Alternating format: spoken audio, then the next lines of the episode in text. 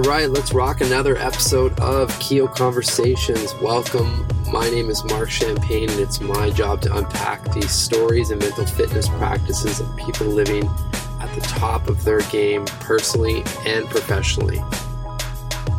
Today I have Katie on the show, and as a busy litigator, it really gives her a unique perspective on how to incorporate mindfulness and presence into demanding life. She also created and leads The Circle, which is a community of women supporting and celebrating one another to step into their highest potential. She's also an advocate for women's empowerment and feminine leadership. Before we jump into the conversation, just a couple things. If you're enjoying these chats, please do give us a little love wherever you're listening. Those reviews do go a long way. And lastly, this podcast is brought to you by KYO, which is our daily reflection app. All of these incredible guests end up in app to help you with your daily reflection. All you have to do is search KYO in the Apple App Store and it will show up. So thanks so much. Have an incredible day and enjoy this conversation.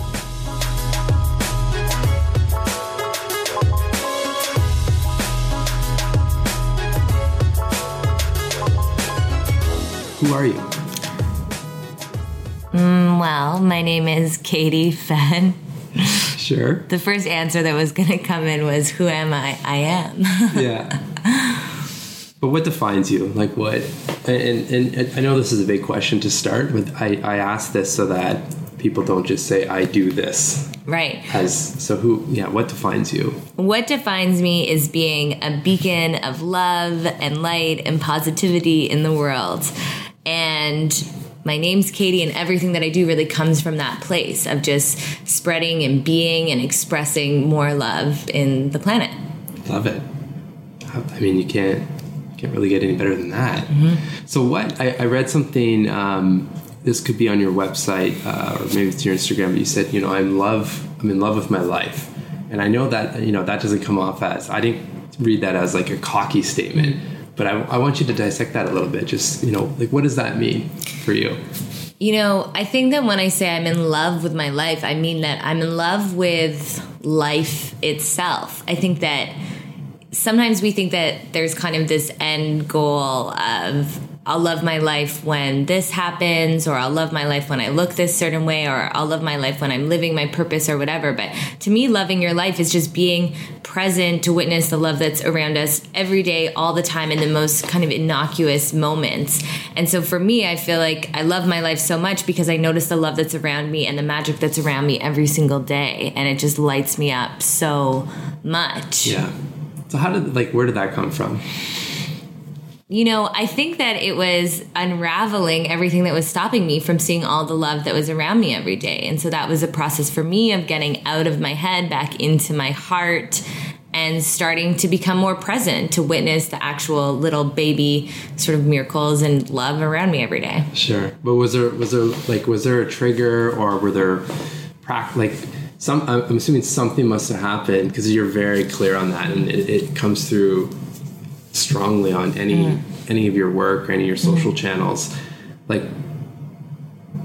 how did that spark right like what mm. was there was there an event or are there were there just practices that were leading up to a point where things were coming a little bit more obvious or like so the catalyst for my awakening was really twofold so the first was that when i um, when I was 25, I had a quarter life crisis, essentially. I had worked so hard to achieve this amazing life that's objectively super successful and really awesome. So I was working downtown as a litigator and an amazing job. I had a beautiful place to live. I had an amazing relationship. I had everything that I had ever wanted to check all the boxes on my list, and I'd been working toward this for so long.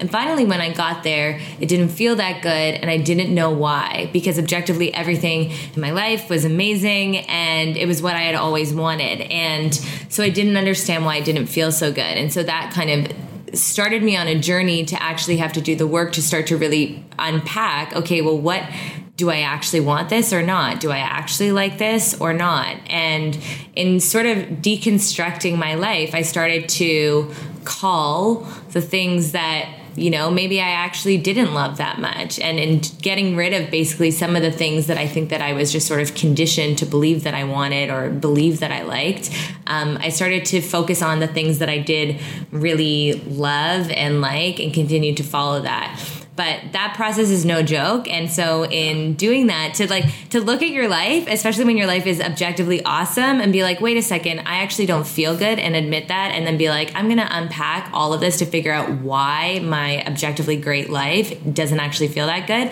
it's no joke. And so in doing that i started meditating. That was my first practice because meditation was what allowed me kind of that space to first connect with myself and sort of start to ask myself some of those bigger questions. Okay Thank you. I knew there was there was something behind that because, and the reason I probed a little bit was so many people are going through that, mm-hmm. right? And it's like, okay, so you get to that point and realize that it's probably more of the journey than that that final outcome that is kind of the gift, right? Mm-hmm. But then, like, where do you go from there, right? Is is, is what people have a hard time with. So, mm-hmm.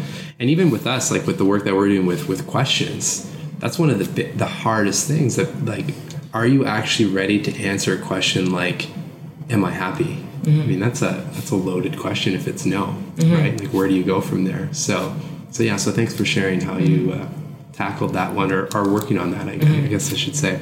So why don't we back up a little bit? Um, just provide the, the listeners a little bit of context on like your work life and some of the work that you're doing and, and you know your passions. Okay, so what I do um, is essentially just get people back into their hearts, getting them to live the most expressive, expansive version of their lives, which is really just being themselves and having sure. the courage just to be authentic and to actually go after the things that they really want to go after. And actually, you know, I know that it sounds cliche, but really go after their dreams. I think that people at a certain stage are really nervous to actually be who they really are and to go after the things that they really want to go after and believe that they're possible. And so everything that I do from coaching to speaking to running retreats to leading workshops are ultimately about helping people to come back to themselves and really connect deeply with themselves. Okay. It's it's interesting though, like because I've been going through a lot of reflection on that, and it's like I find yeah, like we're born like that, mm-hmm. right? Like if you think of of being around really young kids, mm-hmm. everything you just described is basically that, right? Mm-hmm. Like no judgment excited, happy, just want to explore, learn, and then we keep going. We get older, we, we become, you know, we get our education or whatever, and then we start forming judgments. All of a sudden in the classroom, like the hands start going down. You're not asking as many questions, and then we get to this point, some sooner than later. It seems like you're definitely a lot mm-hmm. sooner than than than many, um, where like there's something off here, and mm-hmm. it's like you start trying to get back mm-hmm. right to that that initial step. So part of the reason I wanted to chat with you is to help people not go so far down that path and hit some sort of wall, whether it's physically or mentally, right? Mm-hmm. And then that's like the awakening moment. We can intervene a little bit earlier, so you can have have the benefits of all these different practices and, and mindsets, right? Um, so you talked about retreats. Like what like who's going to these? Um, what do they look like? Like what do you get out of this? Yeah let's let's chat about it. Retreats are amazing. What's cool about them is that there hasn't been kind of a key type of person that showed up. On my last retreat the youngest person that we had was this tech app developer from New York, and the oldest, he's, you know, 22. And then the oldest person that we had was this woman who used to own a Pilates studio in downtown Toronto, who used to be a lawyer, who was coming down to the retreat by herself. Okay. I think that anyone who's coming on a retreat is ultimately just thinking, okay, I need to disconnect. I need to spend some time just sort of sorting through my life and gaining some clarity and also just taking super good care of themselves for the week. So when we're on a retreat, you know, part of it is really taking care of the body. We do daily movement. We eat really healthy, super clean. We spend time in nature. Um, we get, you know, people to walk around barefoot. We're getting people kind of back to their roots. Yeah. Um, and then there's also a lot of workshops that are are designed to help people have different breakthroughs about what's kind of stopping them from being their most vibrant self. Okay. So what like something I've been struggling with um, in this journey. Like, why now? Like, what like what is happening? I mean, we're we're around the same age, and I feel like our generation has got to the point where like our parents were like work sixty hours a week, and that's like the badge of honor, right? Whereas our generation is no, no, no like you need a you need some sort of a balance. You need to find what's you know really pushing you in, inside of your heart, for example. But I feel like it's, like it's all coming out right in the last mm. couple of years like what's been holding that up? It's not like this is new. Like these practices and a lot of the philosophy questions journaling meditation this has all been around for thousands of years right? So from your from your opinion like what's what's sparking all of this?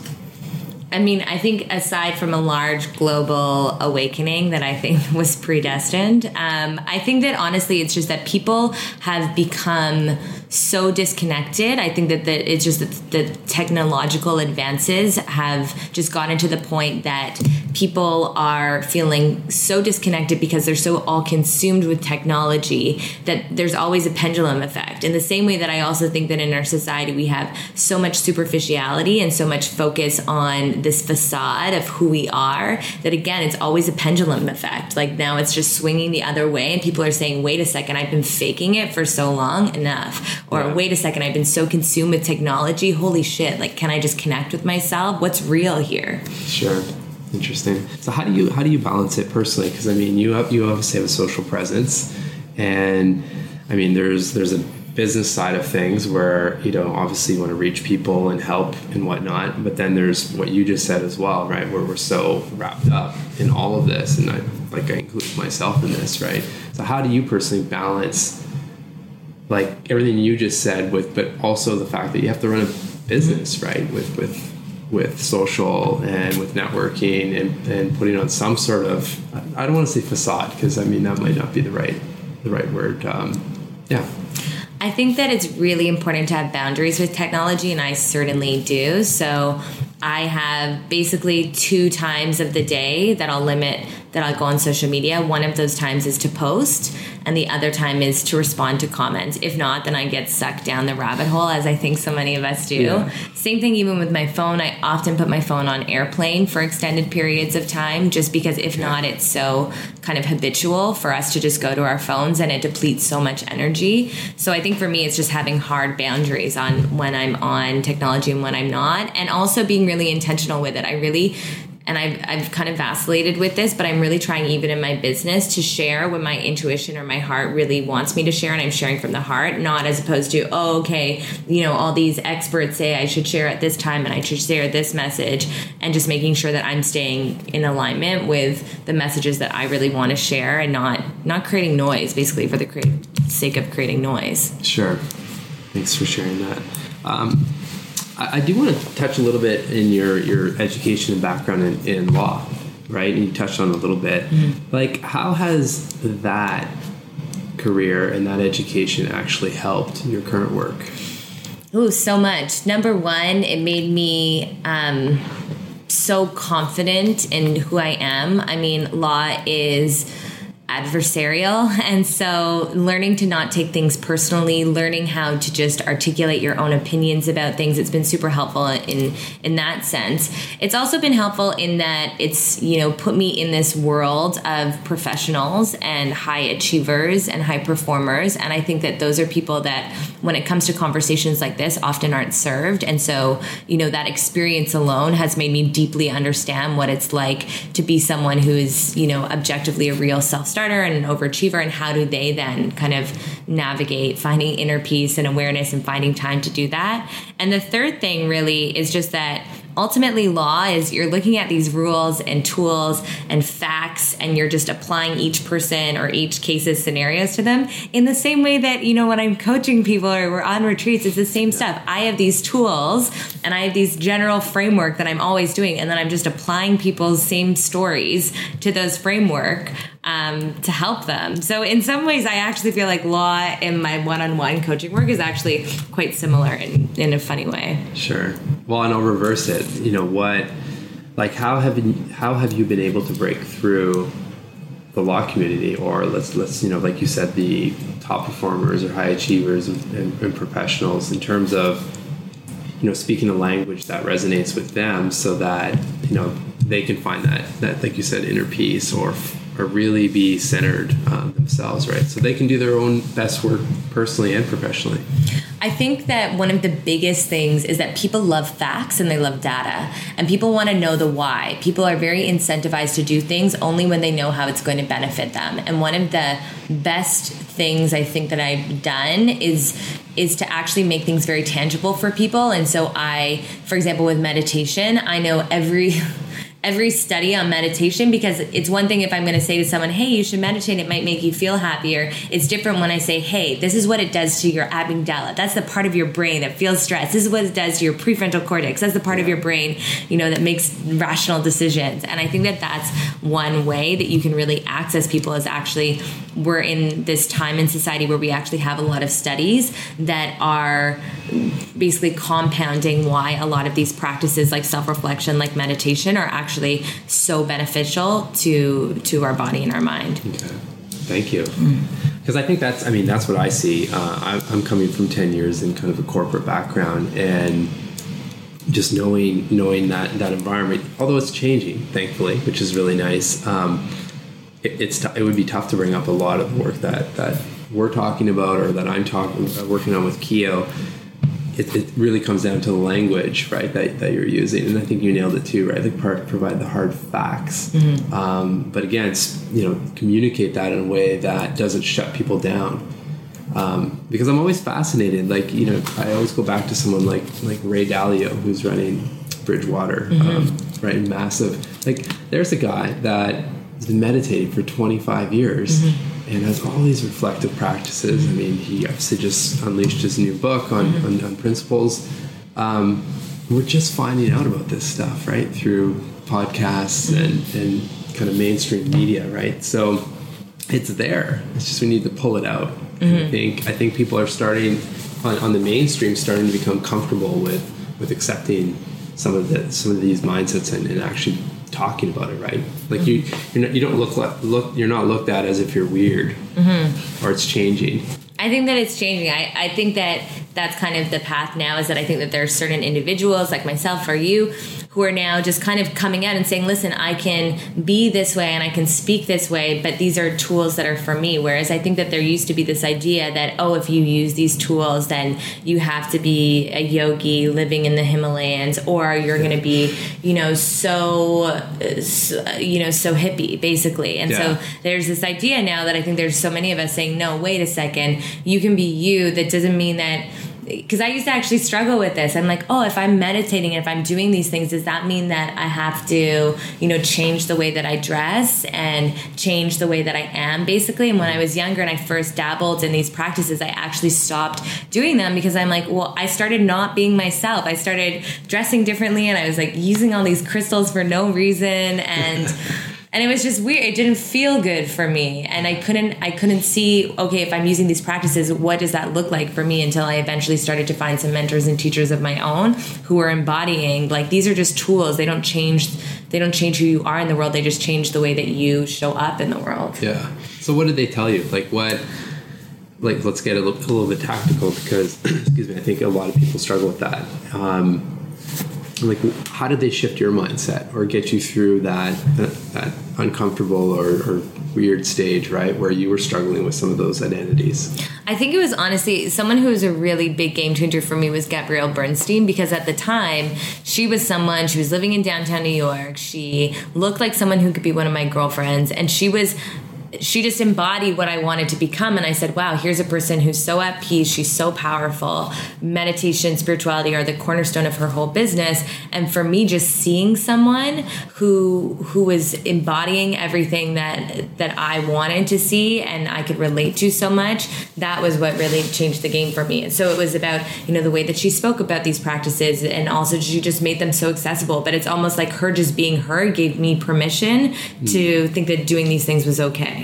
Gotcha. So let's talk about some of these mentors in your life. Mm-hmm. Um, in, in today's world, what I'm always so fascinated with, I mean, we're sitting in your in your condo and you've got this amazing stack of books here. Um, then we have all these podcasts, right? Like, we have access to such incredible knowledge and, and people, and I think podcasts as well. Like you don't normally get interviews like that, you know, two three hour long interviews if you want, and really diving into people's minds uh, so easily, right? Mm-hmm. It's almost like for our generation, like that's we can find mentors without you know actually sitting in the same room with them mm-hmm. and there's obviously benefits to having both both setups but like what's been your kind of vehicle of choice to fuel your mind? It's sort of it's changed over the years. It kind of depends on where I'm at. Sometimes I'm deep diving into different books and reading.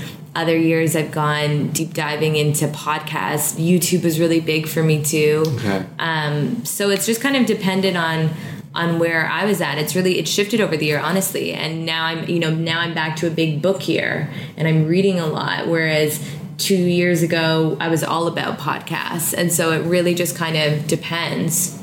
Okay. Yeah, it's shifted. What causes the shift though?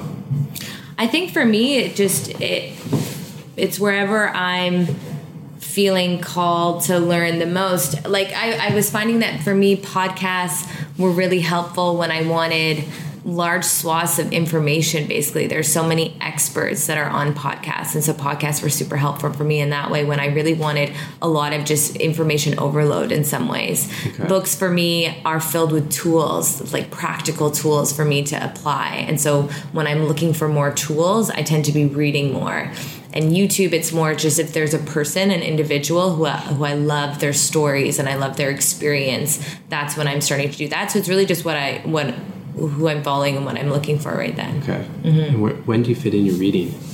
I fit in my reading every day. Okay. Yeah, I normally read before bed or throughout the day. I'll take a little break to read. Okay. Yeah. Awesome. So that's a tough one. Mm-hmm. I feel like, I mean, I, I don't know. I mean, it seems like consistent. I mean, I, I know I have five books on the go right now. Mm-hmm. And uh, there's like this sense of non-completion let's mm-hmm. say right if you can't get through it which i someone i, I read this somewhere um, someone just said it, it's actually okay if you don't finish the book like maybe the book's not for you mm-hmm. or if you skip certain chapters right but we have like this you've got to start here and end here and like that's the completion but mm-hmm. anyway that's why i asked you though because i, I think everyone knows that reading and, and consuming great content is important. It's just hard to fit it in mm-hmm. in our schedules, right? Yeah. For me, it's also reading is I'm just conscious of okay, well, what gives me pleasure and what actually is is me inputting information because I'm outputting a lot. So yeah. that's for me. It just that was the shift too. It's even it's me be, thinking for my own balance in life. Okay, I'm doing all this, you know, outputting. I need to make sure that I'm inputting, or else my balance will be off, and I'll you know have a smackdown of my own. Yeah, yeah. Self destruct. Sure. Okay, so let's talk about your routine a little bit. Mm-hmm. What's um, what's the morning look like? So every morning when I wake up, I meditate uh, for anywhere between five minutes to thirty-five minutes. It really depends okay. on what's going on for me. Then I what read. Kind of meditation? Sorry. Uh, the meditation that I practice is vipassana style meditation. Okay. Um, and that was, I just started practicing that and then dove into it. So that's really what my practice is, although I never was taught Vipassana. I was sort of just self taught. Okay. Then after that, I read out of A Course in Miracles, which is a spiritual text that I really love. Then I go through my gratitudes of the day. I go through and write out what my core desired feelings are for the day. I write out the three things that I absolutely have to do that day. And I write out how my heart is feeling.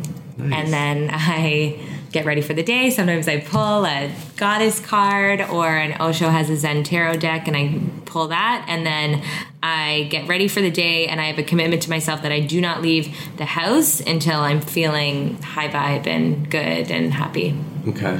When, so when did, uh, how has that routine shifted, let's say? And is, has there been anything in the last six months that you've added in there or, or kicked out? Um, yeah, sometimes the only thing that will sometimes shift is is whether I do movement before that. So sometimes I do go and do morning workouts. I actually find out that that sometimes throws off my practices. It makes my meditations different. I actually like meditating right when I wake up.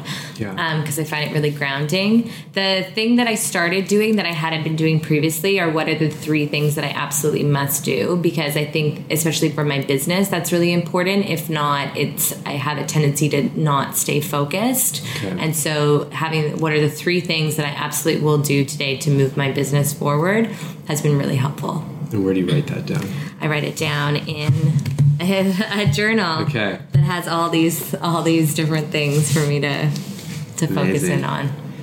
And do you ever do you ever go back and do some self reflection on the? I mean, what, what are we now? We're Thursday, so we're, we're almost approach, approaching the end of the week. Like, is there any practice in your routine where you're looking back at what happened in the week and seeing, okay, you know, what could I've learned there? What was great? For me, I do that at the end of the month. So Okay. less about the week itself. I'm really, I always is at the turn of the month. I'm thinking, okay, how did that month go? What worked? What didn't? That's where I really am doing a, a review. Is always at the end of the month. Okay. And what what is so? What does that look like? Like, where are, are you going somewhere? Are you doing that here? Like, what are all the elements to that? So when I'm doing that, I normally will carve out time on a Sunday. Uh, on Sundays, normally I go to yoga and I have longer meditation. And on those days, I just carve out about two hours, and I'm just at the beginning of the month, I've written out these are my goals. This is what the focus is on for me. This is kind of what my core feelings are, and this is what I want to have happen. And so then at the end of the month, I'm looking, okay, did I actually do those things? Did I get off track? Why did I get off track? Did new things happen that I wasn't expecting? Wow, that's so magical that that happened. And then I'm writing out again, okay, what am, what's my focus for the upcoming month? Okay. How like the I guess you can call it almost like visualization into into the into the next month. Something that I started doing this year that I found really helpful is literally just writing out similar to what you're saying, like what what do I want to happen um, this this coming month, but then really getting into the feelings of that. Like I will feel this and this will happen, and it's I don't know, it's maybe like um, a few paragraphs, let's say, that are written out always amazed when you go back to that, isn't it? That's a magical experience. Like, holy smokes! Like most of this came true. Without you, you don't even technically have to look at that again, right? Mm-hmm. Until you get to the end of the month. So, are, are you having those experiences as well with your with your practice? For sure. I think that that's the biggest thing. Like, you know, I think we have to be a, a, an energetic match for all the things that we want. And we also have to be intentional about how we want to feel. Because even anything that we want to do is ultimately because we're after that feeling. And so if you're focusing on the feelings of, okay, yeah, when that happens, wow, I'll feel so vibrant, I'll feel so expansive. And then you're just focusing on just that feeling, it means that you'll attract more things that are going to support that feeling into your life that your mind can't even conceive of. Yeah, it's amazing. Yeah, it's so cool. Let's talk about um, happiness.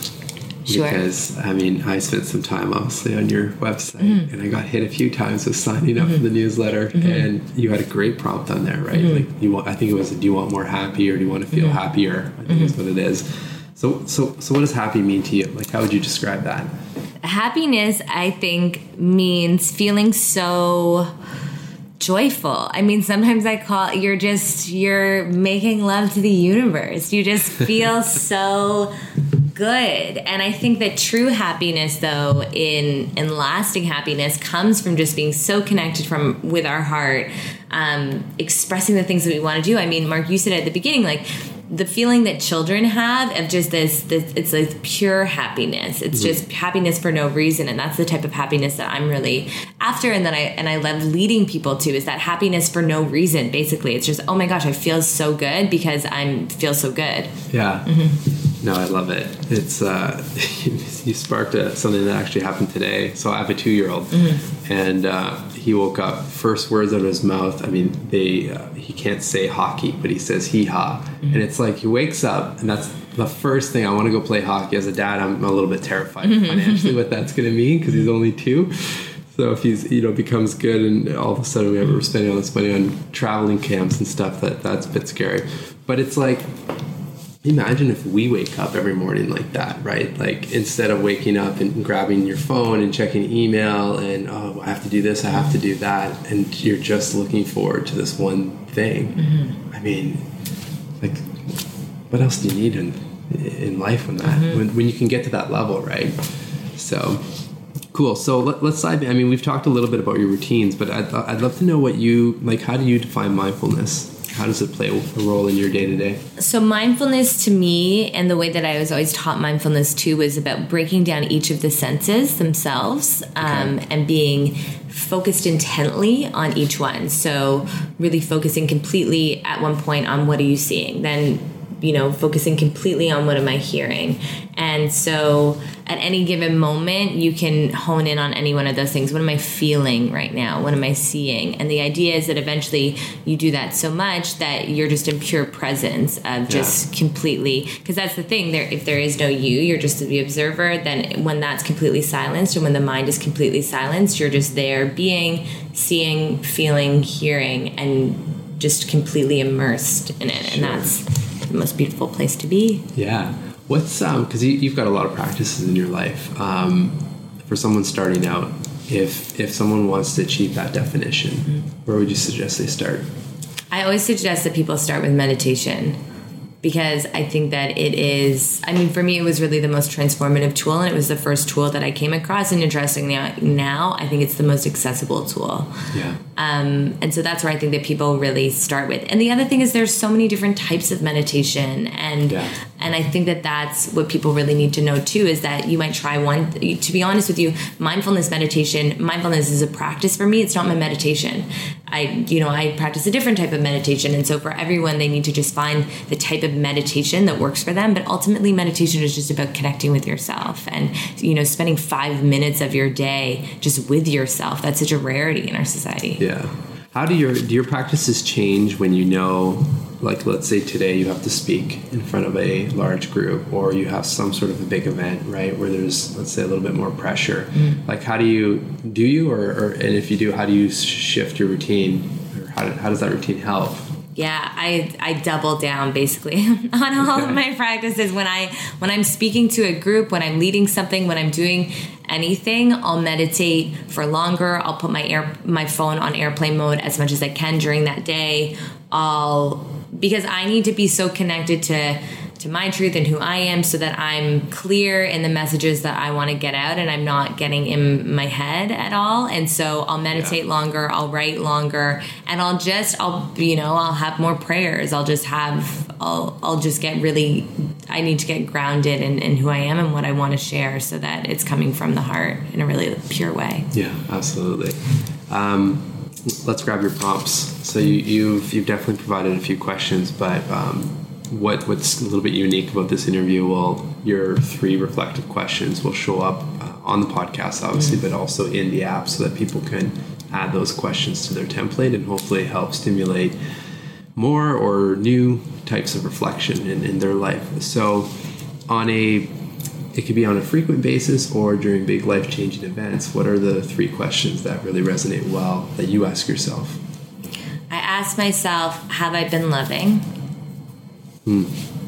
I ask myself, if I were to die tomorrow, will I have lived fully? And I also ask myself, am I being gentle? what does that mean to you? Gentleness? Yeah it means being really nurturing to myself and kind to myself and kind to others. And I think that, you know, I have a real tendency, and I think a lot of us do, to push and to push ourselves to do more. Why don't you do more? Why aren't you expelling more? You could have done that differently. You know, go to this, push yourself, go to the workout, do, you know, all the things. Yeah. And so, gentleness for me, I'm constantly checking in with myself. Okay, easy. Are you being easy with yourself? Are you being gentleness, gentle with yourself and with, with others? Because I think if not, I have a real tendency to push and put a lot of pressure on myself. That's a great, great question. Thank you for sharing those. Um, think it was yesterday or recently, but you shared something on, on your Instagram stories about moments that, you know, potentially make you feel like you want to puke. Yeah. or, which uh, I can relate to that. Can you share something with us that um, either something that's coming up or or in a situation where you did have that that feeling in the past and it's led to you know some awesomeness let's say in, in totally. your life I think for me, for so long, my journey was hidden. I think that, you know, again, we've had now it's a little bit more accessible for people to know you're meditating or that, you know, spirituality is kind of a cornerstone of what I'm trying to get people to connect with. But for a long time, it wasn't. And so I had this secret Instagram account that nobody knew about. And I was, it was, and even sharing on that would make me puke and nobody knew about it. It was all strangers. Yeah. But then that led to me honing my voice to the point that now when I share things online or when I share things publicly, I don't feel as nervous about them anymore because each time I'm pushing my edge of vulnerability, basically. Yeah. Um, you know, I've had, yeah, I've had so many of those moments when I was on reality TV. Like, that's try putting sure. yourself out there to an audience uh, where you have no control over over how you're being perceived or your message is being perceived. I think that those moments where you want to puke, though, is like that's your edge and push through. And if I stand for vulnerability and I stand for radical realness and honesty, then I'm constantly pushing myself to really share the messages that that I think I want to share. But it often makes me want to puke. And so my advice to people when you're doing that and you're just sharing, whether it's with a person or you're reaching out to someone or you're starting a website, it's just you feel that kind of puke feeling and then just push through it. But then leave it. Like walk away from it, stop it. If I post something and it was really vulnerable, then I don't look at it for multiple hours. Or let's say you finally, you know, want to qu- quit your job or you're creating a website, like make that decision and then give yourself some space for a few hours just to let that integrate. sure, that's great advice. Um, speaking of about vulnerability and even in reality TV, like how did you personally handle? like people are not the nicest in this mm-hmm. world when it comes to especially reality TV with comments and this and that. Like, how did you manage that? You know, it was this whole new level of of self acceptance and having to really own who I am. And I think that it was it was difficult too but i think that what i've also learned from again other mentors is they say the more that you're standing in the light the more that you're in your truth and the more you're putting yourself out there the more you know you're going to have people that are all in with you but the mm-hmm. more that you're also going to have people that are so triggered by you and you just need to be okay with that and you need to not take it personally i think for me the issue was that you know, people would say things and I'd want to defend myself. And that's so much energy for me to use up and it's just not worth it. And so instead, it was just to, you know, let it go and to say a little prayer for those people and for me to also trust that I was being perceived in a way that whatever that person needs to either be triggered by or to to totally love on is is, you know, out of my hands, but I trust that it's for the highest good of everyone. That's a really, really well said. Highest good of everyone. I mean, we could probably apply that to a lot of things mm-hmm. in life, right? Um, last question. What what made you smile this week? What made me smile this week? Oh, I led. I've been leading these community events for women, and what made me smile this week was seeing the women connect with one another. A few of them are going through breakups, and a big catalyst to my awakening too was just this breakup that I went through because it sort of it shifted me uh, evaluating exactly what I wanted in my life and now seeing these women show up to my events who were me five years ago and seeing the way that they're connecting and supporting each other and knowing that I helped create the space of what I wanted when I was going through that. It just it made it just has made me so happy to see that. Not only that I can support them, but also watching them support each other and watching this thing be built that I had this intention of these exact women showing up for and to watch them now showing up for it is so beautiful to me. Thank you. That's making me smile. Um, I just want to thank you for your time and sharing sharing a little bit about your story. We can probably dive into a few topics here on future podcasts just on on on that alone. But um, and just want to acknowledge you, right? Thank you for being taking in the vulnerability and working through your story to to help others, right? Because of of you being dialed in personally. Um, and constantly evolving with that journey, you're, you're helping so many other people around the world. So, thank you. Thank you.